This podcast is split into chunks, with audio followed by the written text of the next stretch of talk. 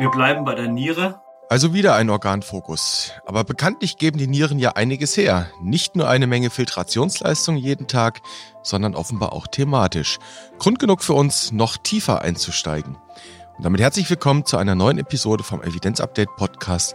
Auch heute wieder in einer Doppelbesetzung. Wir, das sind Martin Scherer Präsident der Deutschen Gesellschaft für Allgemeinmedizin und Familienmedizin der DGAM und Direktor des Instituts und Poliklinik für Allgemeinmedizin am UKE in Hamburg. Und dort grüße ich Sie, Herr Scherer. Hallo. Hallo, Herr Nössler. Und heute ist wieder bei uns dabei Jean-François Chenot.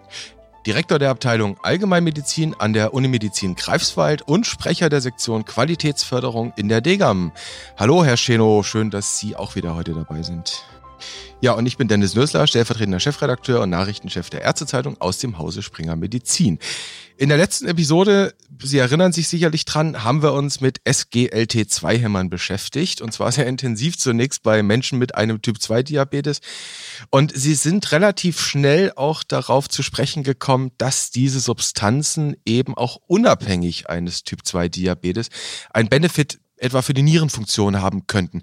Ähm, das sollten wir vielleicht noch ein bisschen abrunden und ja, vielleicht äh, most recent papers dazu noch ansprechen. Ja. Ja, klar.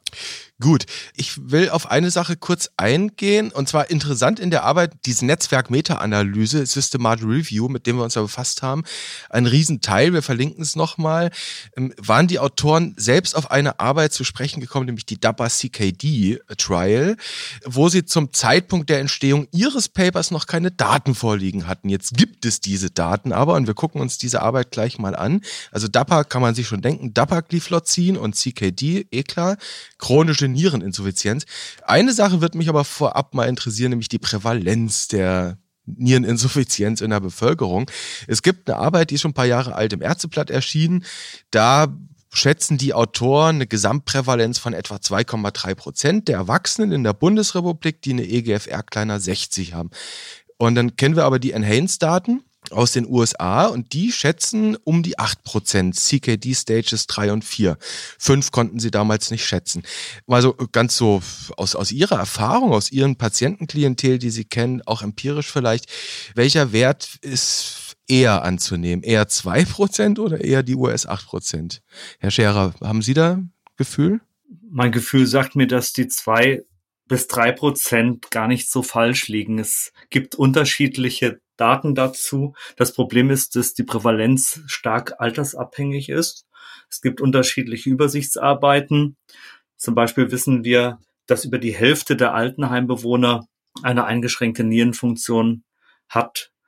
Und das ist einfach eine stark altersgruppenabhängige Prävalenz. In der Cora-Studie liegt die Prävalenz über alle Altersgruppen so bei zwei bis drei Prozent. Zwei bis drei für alle Erwachsenen. Ja, wir haben eine deutlich höhere Prävalenz in der CHIP-Studie im Norden gesehen und es gibt eine Zusammenfassung, wo diese ganzen epidemiologischen Studien zusammengefasst worden sind und ich glaube, es liegt ein bisschen höher, aber ich sehe es so wie Herr Scherer. Das ist eigentlich uninteressant. Das kommt immer auf die Gruppe an, auf die Sie gucken. Und es gibt zum Beispiel eine deutsche Untersuchung von Görgia et al., in der gezeigt worden ist, dass 20 bis 30 Prozent der Patienten in der Hausarztpraxis eine eingeschränkte Nierenfunktion haben. Das ist natürlich nicht repräsentativ für die Bevölkerung, sondern das spricht dafür, dass mhm. Menschen, die krank sind und älter sind, mehr in die Hausarztpraxis gehen. Und das finde ich ist eigentlich relevant. Und die Studie, die hat Professor Scherer ja schon erwähnt, in Pflegeheim die von Falk Hoffmann und Guido Schmiemann, ähm, dass dort bis zu 50 Prozent der Patienten eine EGFR kleiner 60 haben. Mhm. Also ganz unterschiedliche ja, Prävalenzen je nach Klientel. Und Herr Genosi hatten es ja in der letzten Episode auch nochmal erinnert, die Nierenfunktion nimmt einfach physiologisch ab mit dem Altern. Das, deswegen wundert es nicht, wenn man dann in solchen Patientenklientel höhere Prävalenzen hat von erniedrigten EGFR.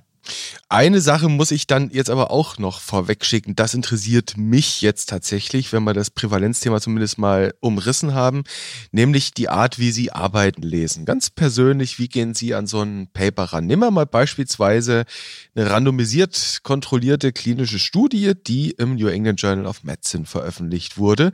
Jetzt kennt man ja immer so die typischen Formatierungen in diesen Papers und weiß, wie wird, wo wird was in dem Paper dann veröffentlicht. Ganz persönlich persönlich gefragt, schauen Sie, wenn Sie so eine New England Journal Arbeit haben, auch immer erstmal auf die Klammer am Ende des Abstracts, bevor Sie weiterlesen? Sie meinen die Klammer, Herr Nössler, wo steht Funded by Janssen Research and Development. Genau, auf diese Klammer wollte ich hinaus. Da schaue ich nicht als erstes drauf. Okay. Ich versuche mir im ersten Überblick verschiedene Schlüsselfragen mit Schlüsselantworten zu erschließen. Wenn wir so Workshops machen, wie man ein Paper schreibt, und ich habe mit Jean Chenot früher häufiger zusammen diese Workshops gemacht, dann weisen wir immer darauf hin, dass es vier Kernfragen gibt, die sich schnell erschließen müssen. Why did we start? Also warum das Ganze? What did we do? Was haben wir gemacht? What did we find? Was haben wir gefunden? And what does it mean? Was bedeutet das Ganze? Mhm. Und ich versuche in einem ersten Überblick Antworten auf diese vier Fragen zu erhaschen. Hm, ist ja auch der typische Aufbau dieser Arbeit und dann auch der Abstracts in Kurzform. Herr Chenot, wie machen Sie das? Gucken Sie ganz gezielt bewusst auf diese Klammerangaben funded bei? Das ähm, hilft, glaube ich, nicht weiter, weil man einfach sagen mhm. muss, in einem ganz großen Teil, wo wir Forschung benötigen, wird die Forschung nur durch die Industrie gemacht. Und die Wahrheit ist, dass wir an den Universitäten teilweise gar nicht mehr die Fähigkeiten und auch nicht die finanziellen Möglichkeiten haben, solche Studien durchzuführen. Mhm. Also wenn man da nur drauf gucken würde, dann hätten wir ziemlich wenige Medikamente und dann hätten wir zum Beispiel auch nicht diese neuen SGLT2-Hämmer. Dann versuche ich die Frage mal ein bisschen anders zu formulieren. Ich, Sie ahnen wahrscheinlich eh, worauf ich hinaus will. Wenn wir jetzt also wissen, wir haben eine Arbeit vorliegen, die hat jetzt nicht einfach nur Trittmittel bekommen, nein, die wurde tatsächlich von einem Arzneimittelhersteller gesponsert. Und wir natürlich auch akzeptieren müssen, dass es einstweilen nicht anders geht. Was muss man dann vielleicht immer, oder was wäre Ihr Tipp beim Lesen solcher Arbeiten zumindest im Hinterkopf haben, wenn man weiß, hier ist ein klinischer Versuch, der ist gesponsert worden. Was sollte man dabei im Hinterkopf haben? Zwei Dinge. Erstens, dass man die Arbeit kritisch lesen und bewerten muss und die Unabhängigkeit des Designs, der Ergebnisdarstellung und der Interpretation der Ergebnisse überprüfen muss. Und das Zweite, was man da auch im Hinterkopf haben muss, Jean Chenot hat es schon angesprochen, dass Interessenkonflikte nicht zwangsläufig der Untergang des Abendlandes sind. Da gibt es ja diese herrliche Definition der AWMF, dass Interessenskonflikte definiert sind als Gegebenheiten, die ein Risiko dafür schaffen, dass das Urteilsvermögen oder Handeln, welches sich auf ein primäres Interesse bezieht, durch ein sekundäres Interesse unangemessen beeinflusst wird. Mit anderen Worten, das Primärinteresse ist, ich möchte eine evidenzbasierte Botschaft übermitteln, sei es in einem Artikel oder in einer Leitlinie. Das sekundäre Interesse, das könnten indirekte finanzielle, akademische oder klinische, persönliche Interessen sein. Beispiel Scherer und Allgemeinmedizin. Sollten Sie mir eine Frage stellen zum Thema, welche Disziplin die Königsdisziplin in der Medizin ist, dann könnte zum Beispiel diese Antwort geleitet sein durch mein Interesse oder mein Amt in der DEGA. Hm, nachvollziehbar. Mit anderen Worten, Interessenskonflikte sind oft unvermeidbar, aber sie sind nicht zwangsläufig problematisch. Man muss da nüchtern mit umgehen und muss sich die Arbeit eben anschauen, muss sie kritisch lesen und bewerten. Ja, ich finde das Spannendste und das, was oft nicht gut genug passiert ist, man muss auf die Effektstärken gucken. Und das war ja auch, warum ich das letzte Mal die Arbeit von Frau Palmer rausgesucht habe, weil man liest sonst nur ganz schnell, ah, das war besser oder das hatte einen Effekt.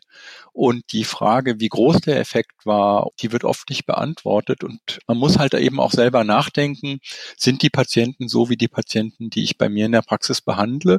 Und das ist bei diesen ganzen Nierenstudien mhm.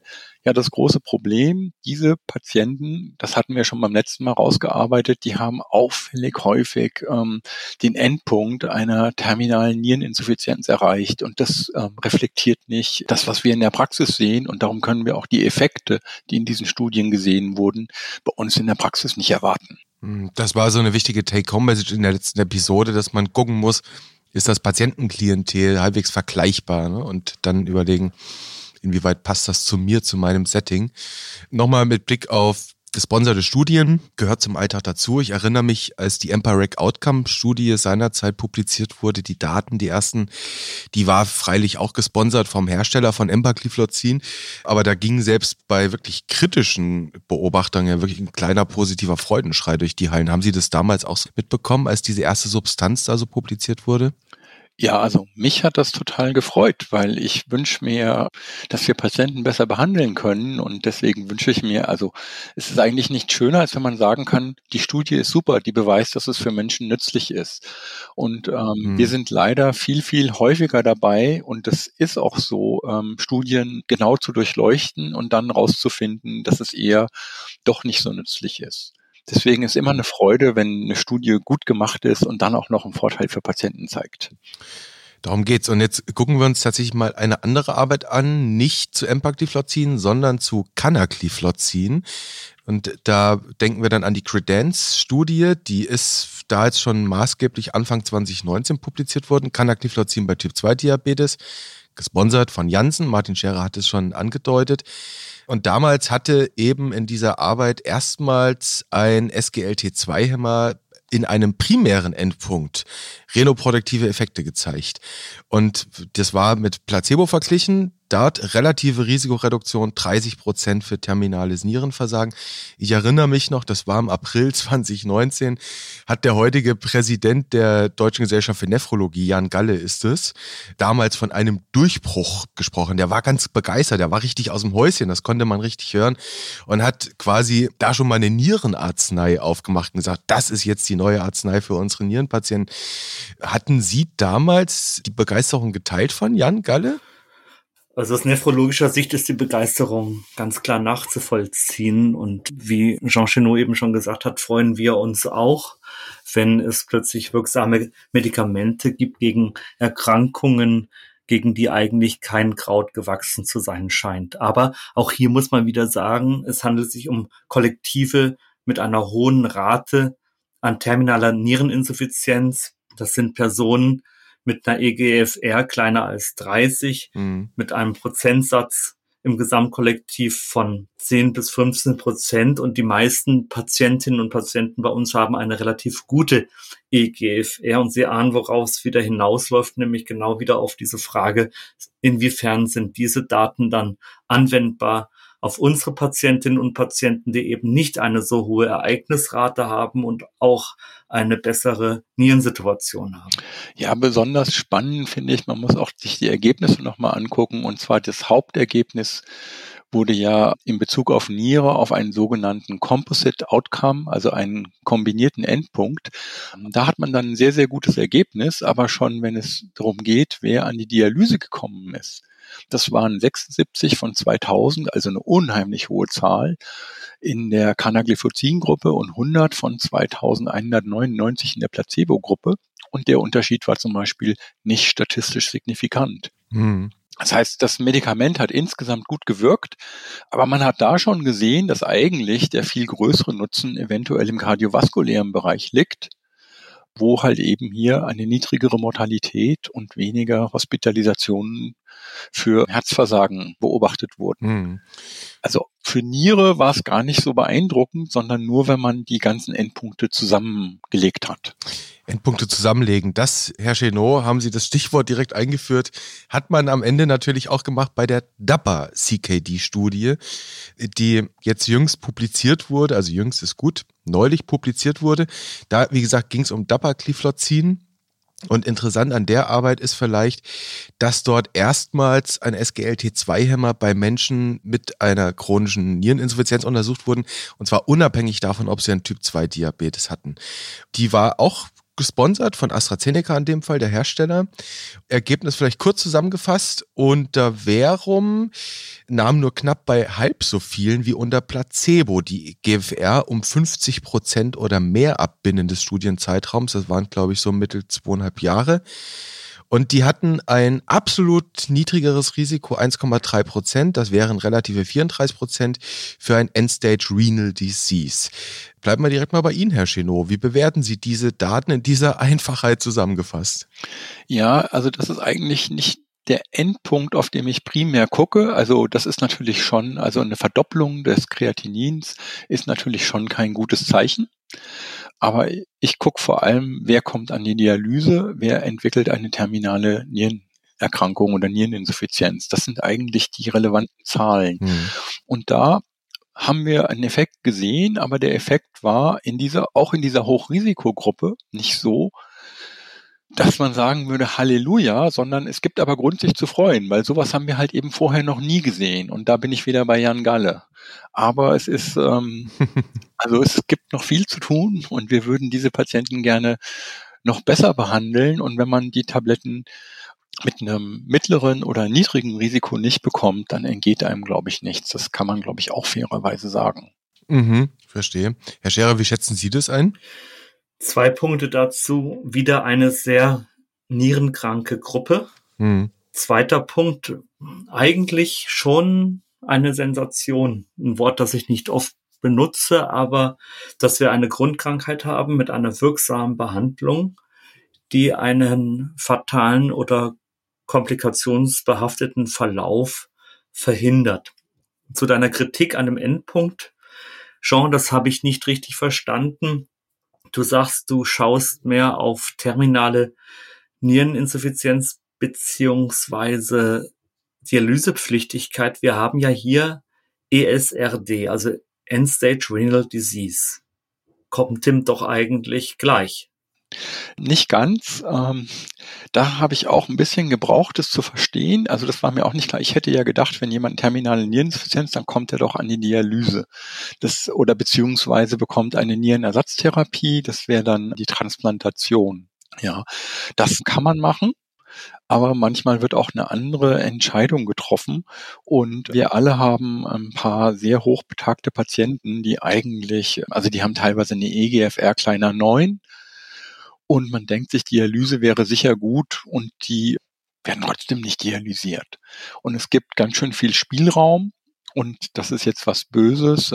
Wir wissen auch, dass wir Patienten haben, die dialysiert werden, die vielleicht gar nicht so dringend dialysiert werden müssten. Was könnten dann, sagen wir mal, bei jemandem, der deutlich, deutlich unter 15 ist, unter 9, hatten Sie jetzt gesagt bei der EGFR, Gründe sein, dass man gemeinsam zu dem Ergebnis kommt, eben nicht zu dialysieren? Schandproblematiken oder was, was wären da so Erwägungen? Nein, das sind häufig sehr hochbetagte Patienten und dann hm. muss man auch sagen, hier sehen Sie, guck mal, der ist von 18 auf 9 runtergegangen. Das ist 50 Prozent weniger. Hm. Also Sie müssen bei diesen ganz kleinen EGFR-Werten, das sind die 50 Prozent schnell erreicht und da gibt es starke Schwankungen und das kann ich, also ich habe schon Menschen, die sind ins Krankenhaus gekommen und das sollte ein Schand eingebaut werden und man hat sie vorher aber gut gewässert und auf einmal war die EGFR wieder bei 18, 20 mhm. und dann hat man von dem Schand abgesehen, weil es Komplikationen gab und es sind oft sehr hochbetagte Patienten jenseits der 90, wo man schon am Überlegen ist, was der Benefit ist. Insbesondere, wir reden jetzt nicht über Menschen, die dabei sind, gerade im, zu ertrinken oder in ein uremisches Koma zu fallen. Darüber wird ja nicht gestritten. Aber auch da wird manchmal eine palliative Entscheidung getroffen. Herr Scherer, dieser Unterschied Endstage Renal Disease ist nicht gleich absolut Dialyse oder Nierentransplantation. Das ist so nachvollziehbar, oder? So wie Herr Genot das geschildert hat. Ja, hier wird's spitz, finde ich, denn es geht mir mehr um die Funktionalität. Endstage Renal Disease, mhm. terminale Niereninsuffizienz bedeutet einfach eine höchstgradige Einschränkung der Nieren und dann die individuelle Entscheidung, wann dialysiert wird und wann nicht, ist eine Einzelfallentscheidung, die sich meines Erachtens dann auch nicht so klar operationalisieren lässt in einem Studiendesign. Okay, also auch das immer im Hinterkopf behalten, gewisse Spitzfindigkeiten und dann überlegen. Ich will auf eine Zahl aber eingehen in dieser Arbeit und ich darf Sie, Herrn Scherer, nochmal zitieren. Sie haben gerade eben von einer Sensation gesprochen, selbst eingeschränkt, dass Sie diesen Begriff nicht so oft verwenden. Was die Autoren nämlich geschrieben haben in ihrer Arbeit von der Dabasike-D-Publikation, war, dass sie beim eben kombinierten renalen primären Endpunkt, wir hatten es schon, was da alles drinsteckt, da steckt übrigens auch Tod renaler oder kardiovaskulärer Ursache mit drin, kommen die Autoren tatsächlich auf eine Number Needed to Treat von 19. Die Zahl steht so in dem Papier drin, kann man nachlesen. Das klingt nach einer ziemlich enormen Number needed to treat, oder wie bewerten Sie das? Naja, ich habe gerade ein Déjà-vu. Also absolute und relative Zahlen, Hazard Ratios sind immer, die sehen immer größer aus. Und ich weiß gar nicht, bei welcher Corona-Episode wir das hatten, gefühlt bei einem Dutzend. Aber man muss den Quotienten eins durch ARR, also absolute Risikoreduktion, den muss man ins Verhältnis des Studienzeitraums oder der Patientenjahre setzen. Das heißt, man muss das Ganze multiplizieren mal 2,7 und dann landet zumindest ich bei einer Number Needed to Treat von 50. Ist immer noch ganz gut. Ja, wir hatten ja beim letzten Mal eine Alternative. Wir hatten ja statt Number Needed to Treat, also Ereignisrate pro 1000 Patientenjahre. Und wenn man sich da die Unterschiede anguckt für den primären Endpunkt, zum Beispiel in der, dann sieht man, dass das ähm, gar nicht so beeindruckend ist. Ja, aber wenn man schaut, was wir für NNTs haben bei den Lipidmedikamenten, dann ist das hier mit einer NNT von 50 ein hm, ziemlich guter Wert. Ja, aber die NNT musst du auch wieder übertragen auf deine Patienten. Und diese NNT kannst du halt eben nur erreichen in so einer Hochrisikopopulation. Richtig, ja. Ja. Richtig. Und das ist die Einschränkung, mhm. warum diese NNT in einer Hochrisikopopulation, und das ist ja auch, was ich machen würde, wenn ich Patienten habe, bei denen ich zu dem Schluss gekommen bin, dass sie ein sehr hohes renales und kardiovaskuläres Risiko haben, da werde ich sicherlich eher zu dem SGLT2-Hämmer raten. Das gibt die Studienlage her. Und je niedriger das Risiko ist, umso mehr werde ich mir das überlegen, ob ich das so dringend empfehlen werde. Herr Genot, Sie haben die absoluten Ereigniszahlen angesprochen. Vielleicht kann man da den Lesetipp geben an der Stelle, wird ja gehört, aber Lesetipp in dieser Arbeit wäre zum Beispiel die zweite Tabelle, Tabelle 2, Primary and Secondary Outcomes. Und da kann man sehen, die haben das umgerechnet auf 100 Patientenjahre, also Ereignisse pro 100 Patientenjahre. Und da kommen sie bei diesem Composite Outcome, bei dem primären, auf 4,6 Ereignisse pro 100 Patientenjahre unter Verum und 7,5 unter Placebo. Ähm, da ist doch aber absolut, sind das 2,9 Ereignisse, die da verhindert wurden pro 100 Patientenjahre. Ist es wenig oder ist es viel? Das ist ähm, ordentlich. Aber das ist halt eben auch eine ordentliche Risikogruppe. Das ist das Stichwort. Also das hier nochmal Take-Home-Message, glaube ich, kann man an dieser Stelle wieder machen als Erinnerung wie schon in der letzten Episode, gucken, was ist es für ein Kollektiv und gucken, kann ich das Kollektiv auf meines anwenden.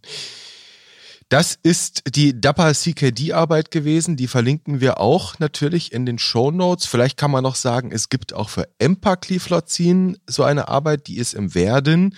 Empakidney heißt sie.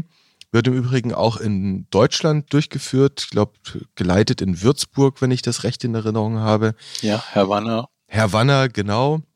6000 Probanden immerhin, die wollen die dreieinhalb Jahre beobachten. Das heißt, da müssen wir noch ein bisschen warten, bis da was kommt. Aber vielleicht mal so zusammenfassend an der Stelle, auch bei den vielen Fragezeichen, die Sie haben. Werden die SGLT2-Hämmer in Zukunft noch eine größere Relevanz bekommen, als Sie es jetzt ohnehin schon haben? Davon ist auszugehen. Ja, Gerard, d'accord? D'accord. D'accord, nach einer kurzen Überlegung. Ja, ich war jetzt gespannt, also aber ich gehe wirklich davon aus, weil man kann das nicht wegstreiten und es werden viele Menschen die kriegen, die die nicht brauchen, gehe ich fest von aus. Und deshalb habe ich auch gezögert eben. Nee, also ist schwierig, aber ich, also ich glaube, die werden mehr verordnet werden, ganz, ganz klar. Und ich sage nicht, dass es sinnvoll ist, sondern dass es so sein wird. Der Grund, warum ich eben gezögert habe, wir müssen uns noch mehr unterhalten über Risikomodelle. Dann müssen wir schauen, wie ist die Nierenfunktion? Gibt es eine Proteinurie? Habe ich eine Einteilung grün, gelb, orange, rot? Was ist ein hohes Risiko? Wie hoch ist das individuelle Alter? Ja, das sind genau die Punkte und die Risikomodelle, das hatte ich das letzte Mal schon besprochen, die funktionieren leider nicht. Die funktionieren nur in dieser Hochrisikogruppe. Also der Navitangri hat wieder sein CKD-Risk-Modell validiert, aber wieder in einer Gruppe, wo fünf bis zehn Prozent innerhalb von zwei Jahren eine terminale Niereninsuffizienz entwickelt haben. Und diese Modelle funktionieren nicht in unserem Kollektiv. Und was Hausärzte machen müssten, und das empfehle ich auch, was Hausärzte anders machen müssten, sie müssten die Albumin-Kreatinin-Ratio bestimmen und eine Idee nicht nur qualitativ, sondern auch quantitativ über die Proteinurie bekommen. Und das würde ihnen was an die Hand geben, eine bessere Entscheidung zu treffen keine perfekte, aber eine bisschen bessere Entscheidung, wer denn ein hohes Risiko hat, zu einer terminalen Niereninsuffizienz fortzuschreiten. Aber Jean, was wir für unsere Kolleginnen und Kollegen festhalten müssen, ist, es ist einfach komplizierter als beim kardiovaskulären Risiko, wo ich mit Ariba doch ein sehr nutzerfreundliches Tool habe. Ich muss da ein bisschen tiefer reingehen in das Thema. Also Ariba Niere wäre schon wünschenswert in der Zukunft, wenn es denn jemals möglich sein würde. Das wird, wenn die Rahmenbedingungen der Nutzung von Sekundärdaten sich in Deutschland nicht ändern, sehe ich das nicht. Ich erinnere mich, ich habe ein Déjà-vu. Diesen Appell hatten Sie, glaube ich, in der LDL-Folge auch schon, dass wir mal ordentlich wieder an Versorgungsdaten hier rankommen. Okay, also wir wissen, das Problem ist das Risiko. Darum geht es. Herr Scherer hat ein Episodentipp, eine Episodenidee aufgemacht, dass wir uns mit Risikomodellen vielleicht mal beschäftigen müssten. Vielleicht an der Stelle noch einmal äh, erinnert, was Herr Chenot sagte, vielleicht auch eine kleine Take-Home-Message bei diesem Patienten an die Bestimmung der ACR denken. Das wäre so eine Option. Das habe ich bei Ihnen jetzt herausgehört. Genau, ACR ist Albumin-Kreatinin-Ratio. Das kann man aus Spot-Urin, also einfach so, das muss kein frischer Morgenurin sein, machen. Gut, wir hatten darüber gesprochen, dass da was passieren wird, dass vielleicht auch nicht alles, was sich entwickeln wird, gut ist, aber es ist erwartbar. Im Moment wissen wir, SGLT2-Hämmer nur bei Typ-2-Diabetes zugelassen, als Kombi oder Mono, wenn Metformin nicht geht. Jetzt schauen wir aber mal auf diese Möglichkeit, dass SGLT2-Hämmer vielleicht doch bei dem einen oder anderen Menschen mit einer Niereninsuffizienz künftig reingegeben würde. Mal eine Frage, Stichwort Hyponatriemin. Ähm, jetzt wissen wir, CKD-Patienten, da ist dann wahrscheinlich ein Diuretikum schon mal im Einsatz. Und wenn man dann jetzt noch ein SGLT2-Hämmer oben drauf kommt, ist das nicht ein Risiko, das man im Hinterkopf haben müsste? Herr Nüssler, wissen Sie, was für ein Fass Sie da aufmachen mit den Hyponatriemin? Ja, ich will schon dafür sorgen, dass die Episoden nicht zu kurz ausfallen.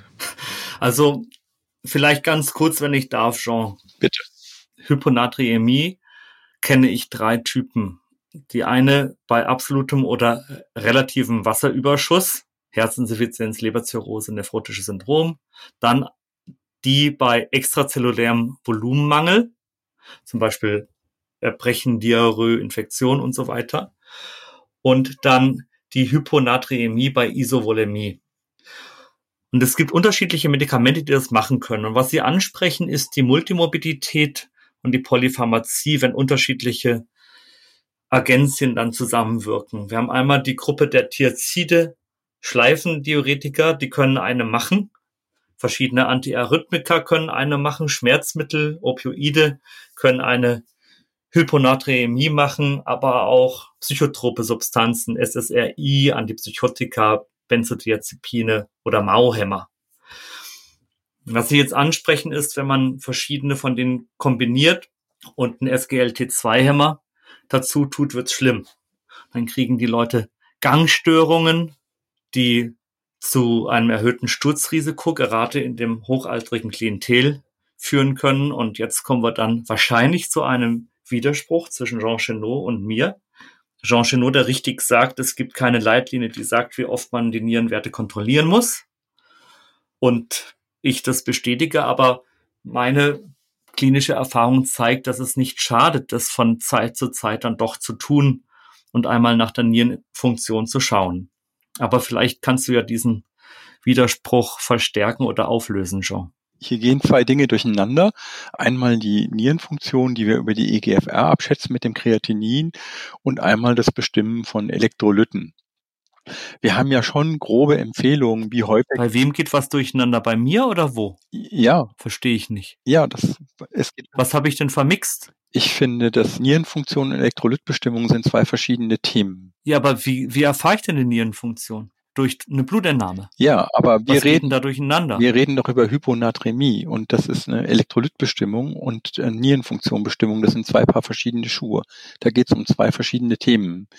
Und es wird sehr. Dann habe ich mich da versprochen. Dann habe ich mich da versprochen. Okay. Ich meine die Elektrolytbestimmung. Ja, genau. Aber natürlich mache ich ja bei der Nierenfunktionsblutentnahme mache ich ja immer die Elyte mit. Nein, das ist überhaupt Du nicht? der Fall. Nein, das ist, das ist wirklich das ist Krankenhausmedizin, das ist nicht üblich.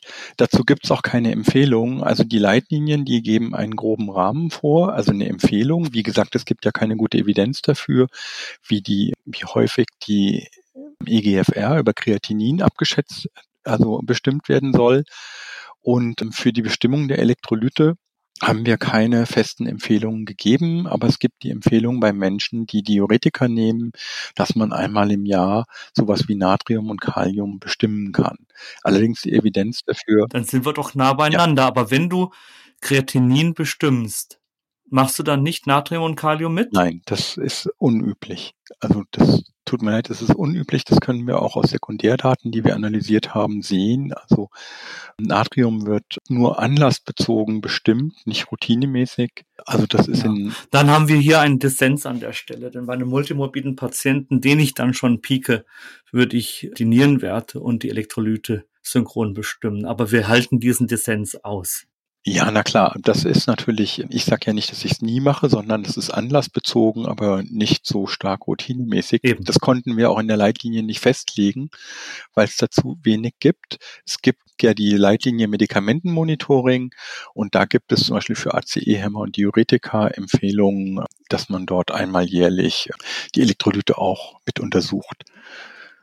Aber da gibt es auch starke nationale Unterschiede. Zum Beispiel ist es bei uns nicht üblich, was in, zum Beispiel in den USA absolut üblich ist, Bicarbonat und ähnliches mitzuerfassen.